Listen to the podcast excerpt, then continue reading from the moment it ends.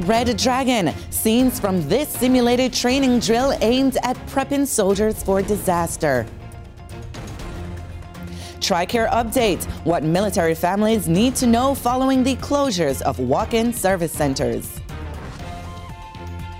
Leapfrogs, a sky show over Minnesota, courtesy of the Navy. Welcome to DoD News Now. I'm Petty Officer Lori Bentz.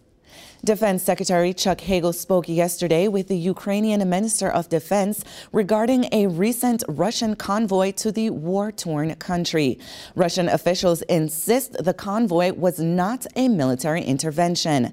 Pentagon Press Secretary Navy Rear Admiral John Kirby, in a statement, confirmed Secretary Hagel told Russia's defense minister that Russia's, Russia's vehicles and forces along the border continue to escalate tensions and stressed that any discussion discussions about a potential ceasefire between Ukraine forces and rebels must include Ukraine.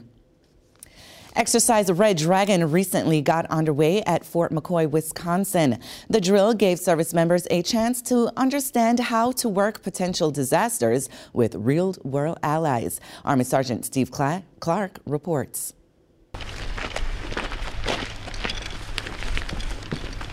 Red Dragon has breathed life into soldiers.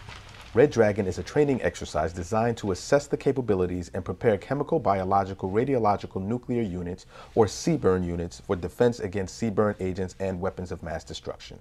It's a, a great learning experience. I think it provides um, a lot of opportunity for growth in a very short amount of time. On top of that, it can be fun. Uh, it is what you make of it, but I think it's something that everybody should experience um, time and time again. It's a great training opportunity. The training revolves around two major aspects of the CBRN mission, which is detecting and identifying agents, as well as treating and removing harmful agents. The lifelike props and detailed scenarios produce a very realistic environment for the battle drills. Well, here in Wisconsin, I've never been to Wisconsin before, so, and this is my first AT since I just came out of basic and AIT. So it's, I mean, it's just, it's different. I, it's, it's weird. It feels like I'm not even in the United States anymore, but it's a pretty cool experience. The exercise is level one of a three-tier training series. Well, being in the military provides you with a lot of experience. Uh, exercises like these, Red Dragon, even the CSTX, the WAREX, Maple Resolve, other exercises we, we run, it's imperative that we get our soldiers to those exercises to prepare them for real world activities. The exercise also provides soldiers with knowledge and experience of working with local and foreign allies. This is going to be an interesting day. It's not every day you get to go to the field and, and, and practice field craft and, and, and work as a coherent team, you know, and come together and do collective training. It, it's nice to see that.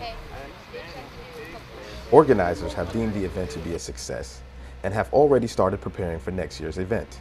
Reporting from Fort McCoy, Wisconsin for the 300th MPAD, I'm Army Sergeant Steve Clark. With the closures of walk-in TRICARE service centers across the U.S., TRICARE officials want service members to know they can get all their TRICARE benefits and enrollment information over the phone and online. It really is a pretty simple process. One of the things that I think is really nice is that if you are PCSing and moving, you know, we have three TRICARE regions, north, south, and west. And so if you're moving from the west to the north or anywhere, you can call either the area you're leaving or the area you're going to. And either one of those contractors can assist you if you're more comfortable calling on the phone. If not, you've got all the web resources to use.